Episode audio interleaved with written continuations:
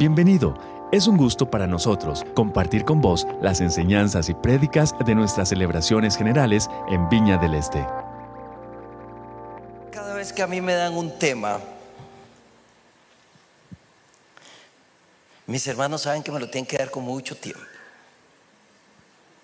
¿Por qué? Porque yo comienzo como a masticarlo, a tratar de digerirlo, de asimilarlo primeramente yo. Y con este tema sucedió algo muy bonito. Venía con, con, con Ginette, con mi esposa, no recuerdo de dónde, y yo venía manejando, y en un momento dado Ginette leyó un texto bíblico, y ese texto bíblico me cautivó. Le digo, ¿de dónde leíste eso?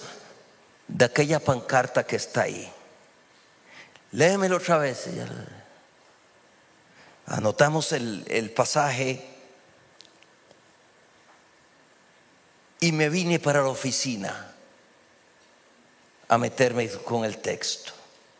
Y es del texto que hoy les voy a comentar. Dios habla hoy, Jeremías 17, 7 y 8, dice, bendito, pero bendito el hombre que confía en Jehová y pone en él su esperanza. Será como un árbol plantado a la orilla de un río que extiende sus raíces hacia la corriente y no teme cuando llegan los calores del desierto, pues su follaje siempre está frondoso. En tiempo de sequía no se inquieta y nunca deja de dar fruto. En la serie que nos ocupa, la receta perfecta, el título de este sermón sería Esperanza presente y futura. Esta serie, como ya lo anotó Mike y Mónica, está basada en 1 Corintios 13:13, 13, que nos revela tres verdades teologales, la fe, la esperanza y el amor. No puede existir uno sin los otros dos. Son inseparables. Y Dios nos ha hecho estos tres regalos para que usted y yo transitemos en esta vida como verdaderos hijos del rey. Una receta perfecta es aquella a la que no le falta nada ni le sobra nada. A todos saben que a mí me gusta hacer helados. Entonces en heladería yo diría que es una receta perfectamente balanceada. Por ejemplo, por ejemplo, para hacer un excelente helado de chocoalmendras, hay tres ingredientes que no pueden faltar. La leche, el cacao y las almendras. Es obvio que si usted quita uno de esos tres ingredientes, nunca llegará a ser un helado de chocoalmendras. ¿Cierto? La leche, la leche es como un vehículo que permite que el sabor del cacao impregne todo nuestro paladar. Las almendras ponen ese sabor dulcete, suave, lechoso, crocante que nos cautiva a todos, ¿verdad? Qué rico. De la misma forma, la fe es el poder que activa nuestra esperanza, así como lo mismo activa nuestra relación con Dios y por medio de esa bendita relación somos inundados de la esencia de Dios porque Dios es amor. La esperanza que Dios nos otorga difiere drásticamente del concepto de esperanza que el mundo maneja normalmente y que la Real Academia Española eh, define como estado de ánimo, en el cual se nos presenta como posible lo que deseamos. Esa es la definición de la Real Academia Española de Esperanza. Se las voy a volver a leer y ustedes lo tienen en la pantalla. Estado de ánimo en el cual se nos presenta como posible lo que deseamos.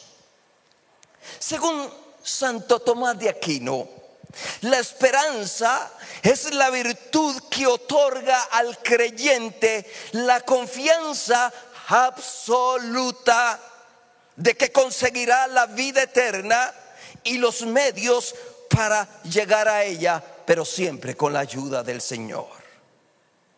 El concepto bíblico de esperanza no es un mero deseo, no es un estado de ánimo que puede cambiar según las circunstancias, como leímos en la definición de la RAE. ¿Sabe por qué? Porque la definición bíblica de esperanza tiene un elemento de garantía. Dios como fuente de la esperanza. Vea lo que dice San Pablo en Romanos 15, 13. Le pido a Dios fuente de esperanza, que los llene completamente de alegría y paz, porque confían en Él. Pero vea lo que sigue. Entonces, como consecuencia de, rebosarán de una esperanza segura mediante el poder del Espíritu Santo. En este texto de Romanos, San Pablo está presentando una antítesis de la definición del mundo moderno de esperanza. Pablo nos está hablando que Dios es la fuente de la esperanza y por esa razón es una esperanza segura. Después de que leí este texto, me vi en la obligación de llamar a un experto en estadística para preguntarle qué era algo seguro. ¿Cierto? Bueno, con la ayuda de él puedo afirmar que en términos probabilísticos, una esperanza segura tiene 100% de probabilidades de aquello que Dios ha prometido se cumpla. ¿Me explico, hermanos? En este aspecto, no es Dios el que falla o no cumple. Somos nosotros en nuestra incredulidad que nos hace falta la fe, que activa la esperanza que viene de Dios. Pero nuevamente San Pablo en Colosenses 1:27 nos dice que es Cristo en nosotros la esperanza de gloria. Hermano, es algo que se nos está dando, me explico. Cristo en usted es la esperanza de gloria. Una esperanza segura que nos fue otorgada en el momento mismo que usted y yo nos constituimos en templo del Espíritu Santo. Y siguiendo en esta línea de San Pablo, en 1 Timoteo 1.1 nos dice San Pablo, Pablo, apóstol de Jesucristo, por mandato de Dios nuestro Salvador y del Señor Jesucristo, nuestra esperanza. Esperanza tiene la misma raíz etimológica que esperar. Entonces, bajo el concepto de esperanza que hemos esbozado, una esperanza segura es una espera confiada. Ahora, ¿por qué podemos esperar confiadamente? ¿Por qué podemos esperar con confianza? Porque como les expliqué antes, la esperanza fluye sobre la fe. Y para eso necesitamos recordar la definición bíblica de fe, que está en Hebreos 11.2. Y se las voy a leer en Dios habla hoy. Dice, fe es tener plena seguridad de recibir lo que se espera y estar convencidos de la realidad de las cosas que no vemos. Entonces, si la esperanza nace de Dios en nosotros y fluye sobre esa plena seguridad, que es la fe, de recibir lo que esperamos, hablamos de esperar con confianza porque Dios ha otorgado a cada uno de nosotros una esperanza segura. ¿Está claro, hermano? ¿Sí? ¿O se lo repito? Yo lo puedo repetir otra vez. Porque es importante, porque las definiciones culturales nos han impregnado. No, es la esperanza que usted y yo tenemos en Dios. Es una esperanza segura porque nace y fluye a partir de Dios. Ahora, si sentimos que nos falta fe para que fluya esa esperanza, muy fácil, pidámosla al Señor, que Él en su gran amor nos la dará. Dice Lucas 17:5, los apóstoles le dijeron al Señor, aumentanos la fe. No es nada vergonzoso, hermanos, reconocer ante Dios nuestras falencias, nuestras deficiencias, porque dice la palabra que en Él estamos completos. Lo que nos haga falta, Él lo completará en nosotros. Ahora, con el concepto bíblico de esperanza, ya espero que más claro, quiero comenzar a abordar el tema y el texto clave de hoy. Estamos hablando del capítulo 17 de Jeremías, donde Jeremías está hablando de la rebelión del pueblo de Judá. Recuérdense, que después de que eh, eh, Salomón murió, el, Israel se dividió, Judá por un lado, Israel por otro lado. En los primeros cuatro versos, Dios le dice a los habitantes de Judá que todos sus tesoros, todas sus riquezas van a ser arrebatadas. Y que a causa de su pecado perderán toda la heredad que Dios les dio. Y también les dice algo terrible, que van a llegar a ser esclavos de sus enemigos. En el verso 5, Dios le advierte a través de Jeremías que además, además de su pecado, cometieron otro grave error. Dejaron de confiar en Dios. Y pusieron su esperanza en los hombres. Dice el verso 5, esto dice el Señor Malditos son los que ponen su confianza en simples seres humanos. Qué duro, ¿verdad, hermanos? Y se apoyan en la fuerza humana y apartan su corazón del Señor. Verso 5 así. El verso 6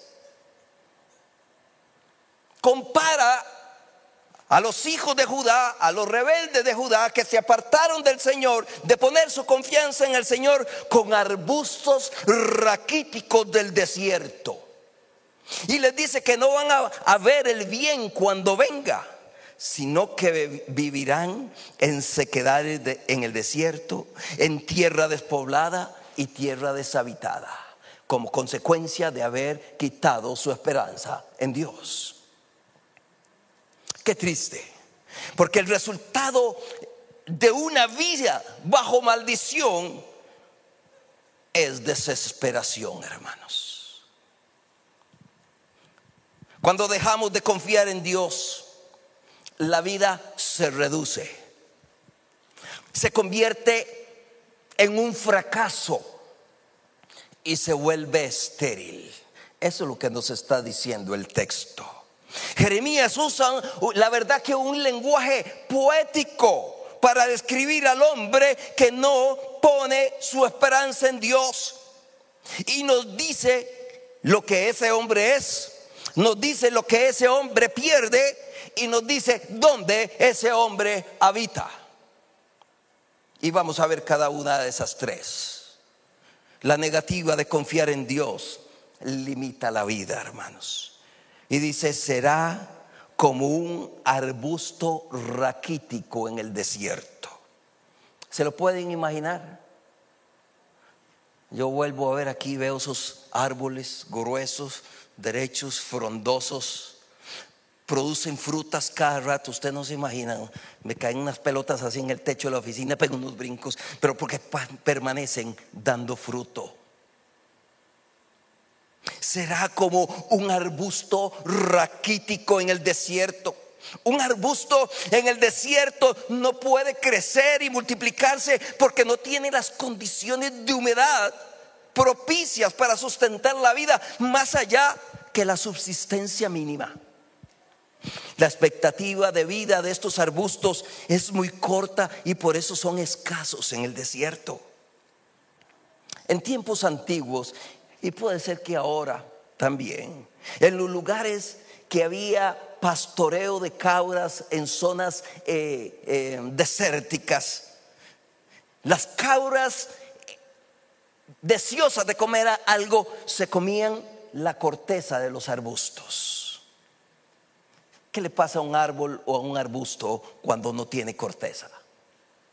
Muere, muere. Pruébelo córtele la, cáscara a un árbol que no esté cerca de, de, un río, porque si no le cae la ley, y entonces, y usted verá que se va a morir.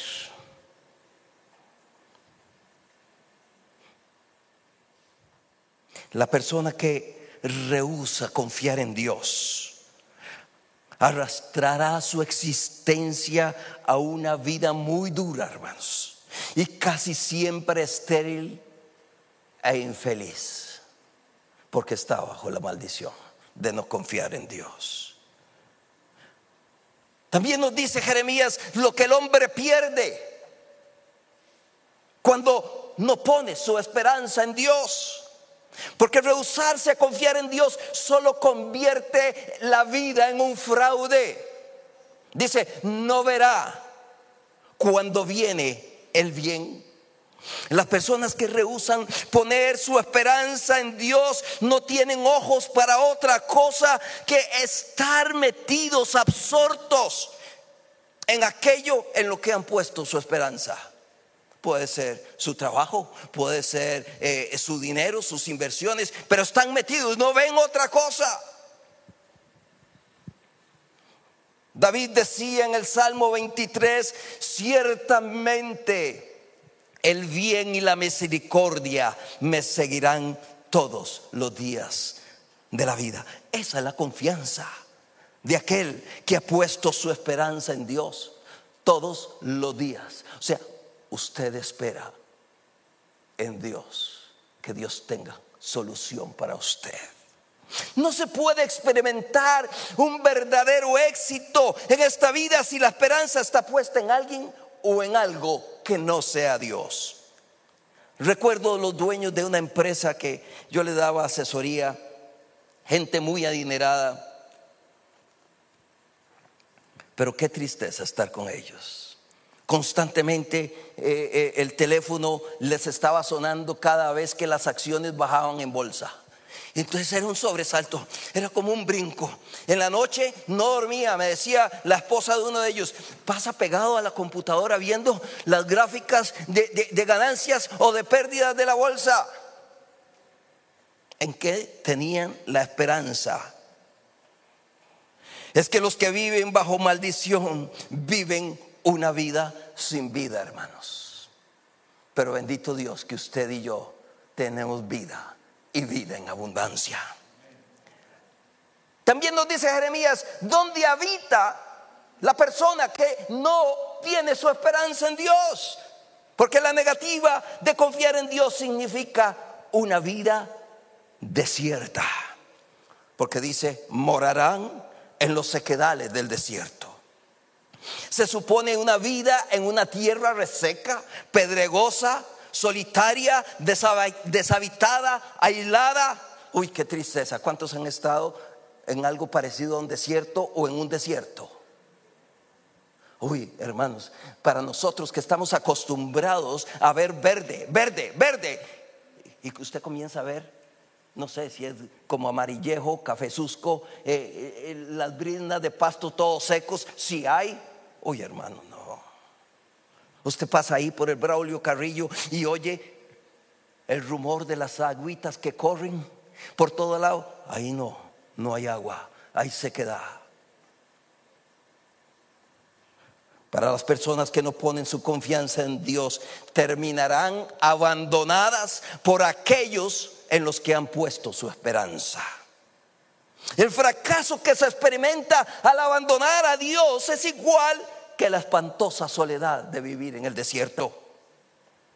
Es que la imagen que describe el profeta eh, Jeremías es la que cualquier habitante del desierto teme. El estar bajo el descampado, bajo el sol ardiente, sin agua, sin protección. Porque así compara Dios al hombre que lo deja a él como base de su esperanza. En contraste, el profeta pinta otro cuadro que recuerda el Salmo 1 al 3. Y les voy a leer solamente el verso 3 por un asunto de tiempo. Dice Salmo 1, verso 3. Son como árboles plantados a la orilla de un río que siempre dan fruto a su tiempo. Sus hojas nunca se marchitan y prosperan en todo lo que hacen. Gloria a Dios. Y en paralelo, Jeremías nos dice, bendito, bendito el hombre que confía en Jehová y pone en él su esperanza. Y repite, será como un árbol plantado a la orilla de un río que extiende sus raíces hacia la corriente y no teme cuando llegan los calores del desierto, pues su follaje siempre, siempre está frondoso. El tiempo de sequía no lo inquieta y nunca deja de dar frutos desde la perspectiva del profeta Jeremías. El hombre que no confía en Dios es maldito, pero el hombre que confía y pone su esperanza en Dios es bendito, es bendecido, es dichoso, está lleno de alegría, de paz, como lo leímos en Romanos 15, 13. Porque al tener la esperanza en Dios, fuente de toda esperanza, tendrá la seguridad de que a pesar de que lleguen los calores del desierto, entiéndase las pruebas, las enfermedades, las tentaciones, todo lo que pueda venir, no temerá. Porque está arraigado en las aguas que vivifican, en las aguas que dan nuevas fuerzas y que a pesar de las circunstancias adversas, seguirá dando fruto.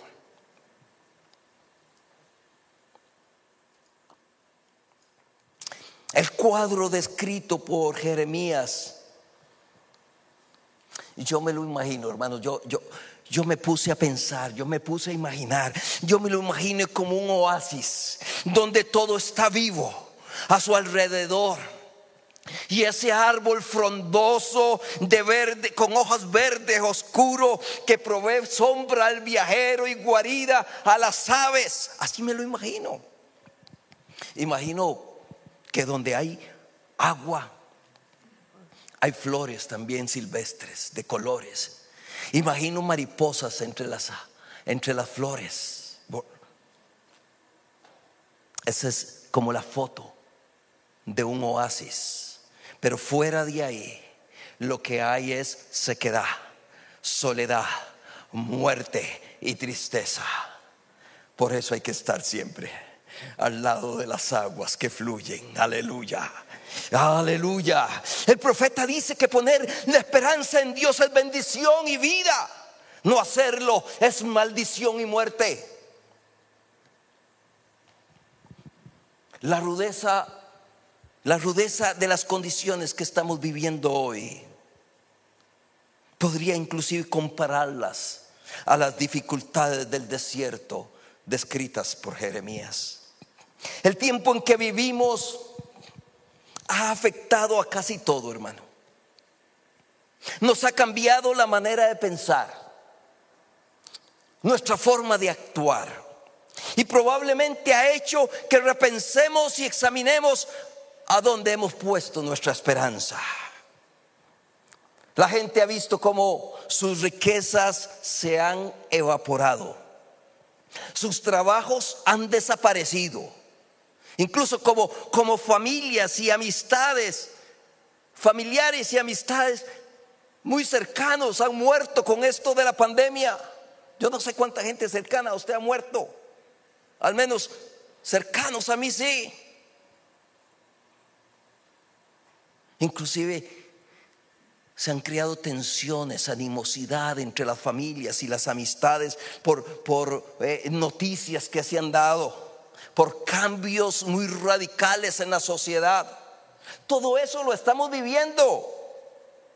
Las certezas de la vida han dejado de ser certeras. Y hay una gran dificultad para encontrar respuestas claras, hermanos. Hoy en septiembre del 2021. Es de todos conocidos la inseguridad que nos asedia a nivel económico en nuestro país. La inseguridad que produce esta pandemia no controlada. ¿Qué va a pasar mañana? Que se traduce en muertes, desempleo, pérdida de la riqueza en las empresas, en las familias, pérdida de la estabilidad emocional. Como consejeros lo estamos sintiendo, hermanos. Son oleadas de gente pidiendo ayuda. Nuestro país ha caído en un abismo de la desesperanza. En las encuestas, un alto índice de la población encuestada opina que el próximo año vamos a estar peor que ahora. Esa es la opinión de ellos, es la percepción. Que habrá mayor desempleo, lo que se traduce en más familias sin casa, porque los bancos se las han quitado. Lo que se traduce en cientos y miles de niños sin educación escolar, porque no tienen los padres cómo costear su educación cientos o miles de familias sin cobertura de la seguridad social porque han dejado de pagar la cuota obrero patronal al dejar de haber trabajado, al, dejar de trabajar. Y también opinan que las familias en pobreza extrema se van a disparar. Si yo pudiera sintetizar lo dicho anteriormente, lo haría con una sola palabra. Incertidumbre. Incertidumbre. La incertidumbre respecto al futuro, futuro produce ansiedad, miedo, apatía. La incertidumbre nace cuando vemos que ya no tenemos el control de las cosas. Nace al, al no saber qué vendrá a continuación y para muchos, no poder tener control de las cosas produce ansiedad. La incertidumbre también genera otro sentimiento común en las personas y es frustración al no poder hacer algo y solamente tener que esperar para ver qué pasa. La incertidumbre altera nuestro equilibrio emocional y en consecuencia afecta nuestro bienestar físico. Pero nuevamente, yo regreso al apacible cuadro pintado por Jeremías y me meto ahí. Qué gran diferencia imaginarse ese glorioso árbol que el profeta compara con el hombre que pone su esperanza en Dios. Ese árbol plantado junto a aguas que fluyen, en vez de marchitarse y morir por la sequía, todavía hay frutos en él. Aleluya. El calor que ha matado y destruido casi toda la vegetación alrededor no ha tenido ningún efecto en él. Es un cuadro que nos deja ver que en medio del caos hay paz. En medio de la escasez hay abundancia. En medio de la incertidumbre hay seguridad. Y en medio de la muerte hay vida. Pero, hermano, Marvin, ¿cómo es posible que, que, en medio del desierto, en medio de la adversidad, en medio de la servidumbre, incertidumbre pueda suceder esto? Es como dice Isaías 40, 31.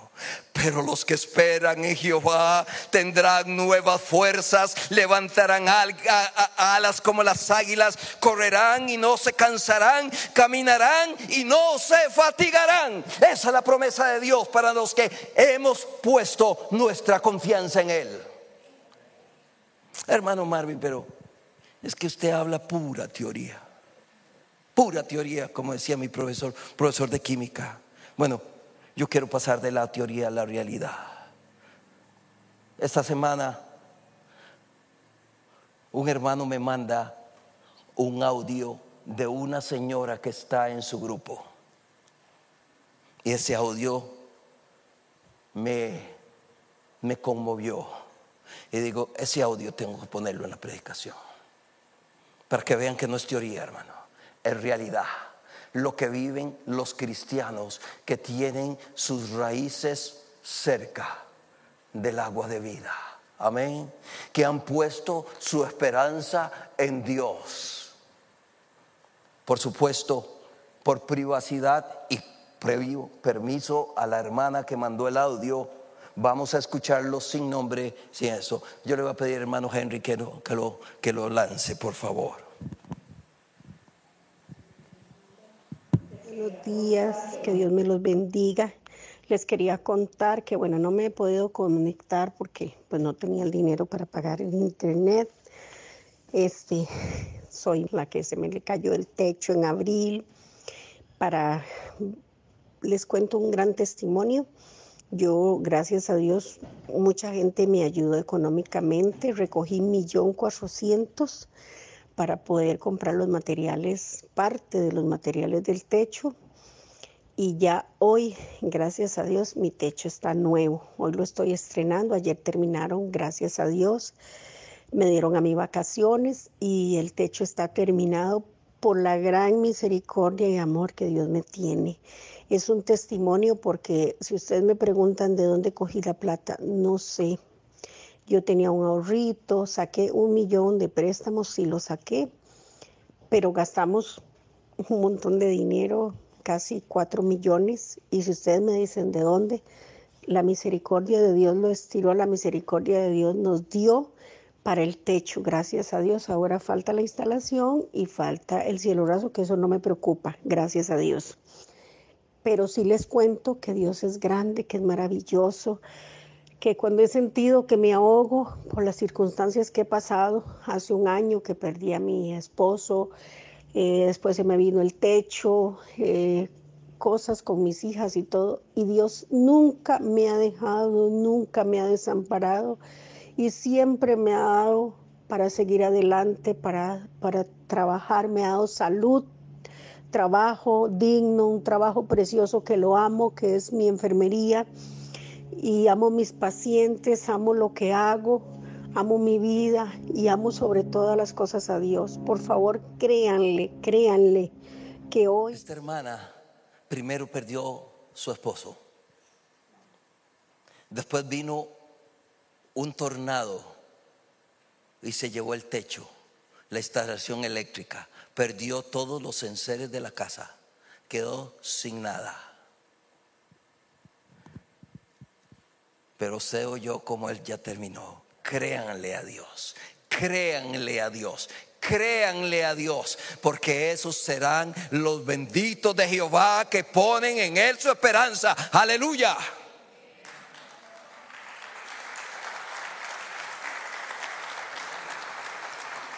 Para los que confiamos en Dios, para los que hemos puesto nuestra esperanza segura en Dios, sabemos que la promesa hecha por el Señor en Jeremías 17:8 nos sostendrá hoy, mañana y siempre y durante cada día de nuestra vida. Recuerdo, me viene a la mente, sí, primer, segunda Corintios 1:20, que dice, porque todas las promesas de Dios son en Él un sí y en Él un amén. Si Dios te lo ha prometido, Él lo cumple. Creámosle.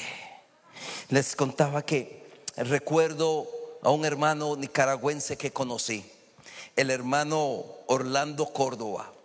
A mí me llamó la atención impresionantemente. El hermano era misionero en Malí.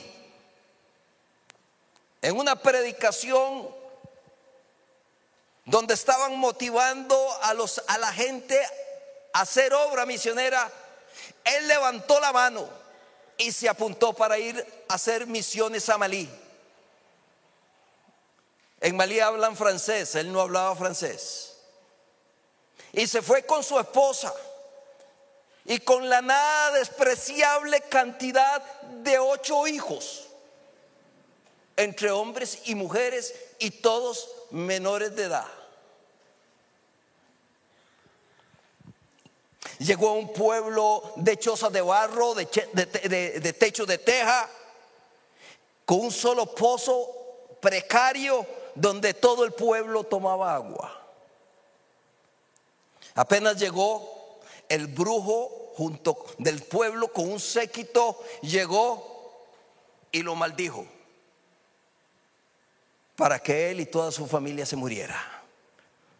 Muy pronto su esposa y casi, todos sus hijos cayeron enfermos, con fiebres altísimas, con erupciones en la piel, con vómitos, pero no había hospitales. Orlando no sabía qué hacer, la reacción inmediata era, pues recojo mis chunches y me regreso. Pero no, él dijo, no le puedo fallar a Dios, no le puedo fallar a la organización que me entrenó y que me trajo. Estaba con las manos atadas, sin las medicinas, sin hospitales. El único recurso que tenía fue poner su esperanza en Dios. Aleluya.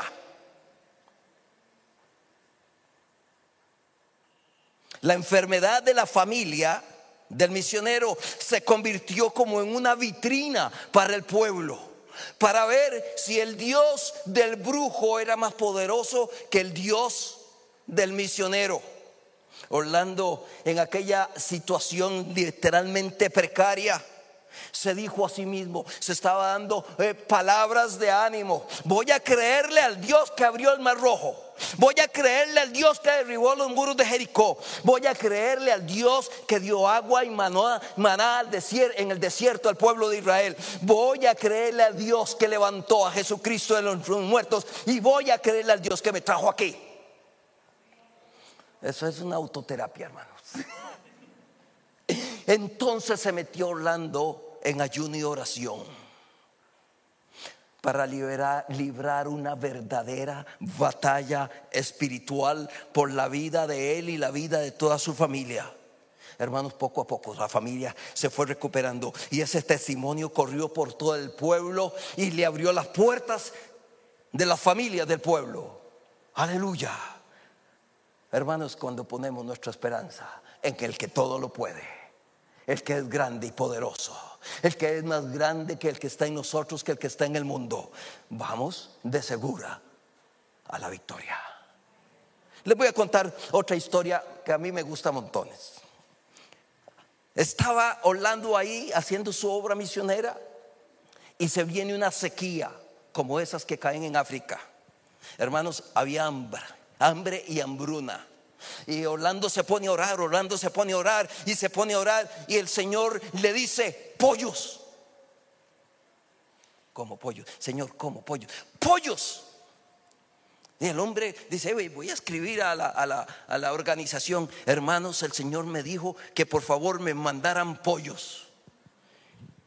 Entonces, Poquito rato después, poquitos días después, llega otro misionero con una, un pickup lleno de cajas de cartón Y las cajas de cartón, imagínense que traían. No, no eran pollos, eran pollitos, hermanos. En medio del hambre, en medio de la sequía, los pollos comenzaron a morirse como moscas. Y viene el reclamo a Dios, Señor, vos me dijiste que... Y se pone la familia a orar, hermanos. Toda la familia a orar, toda la familia a orar.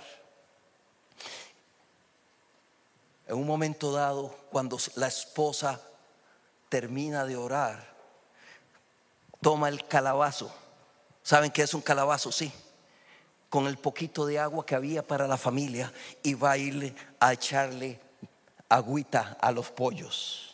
En eso se tropieza y el calabazo sale volando, dando vueltas y el calabazo cae y el agua se derrama.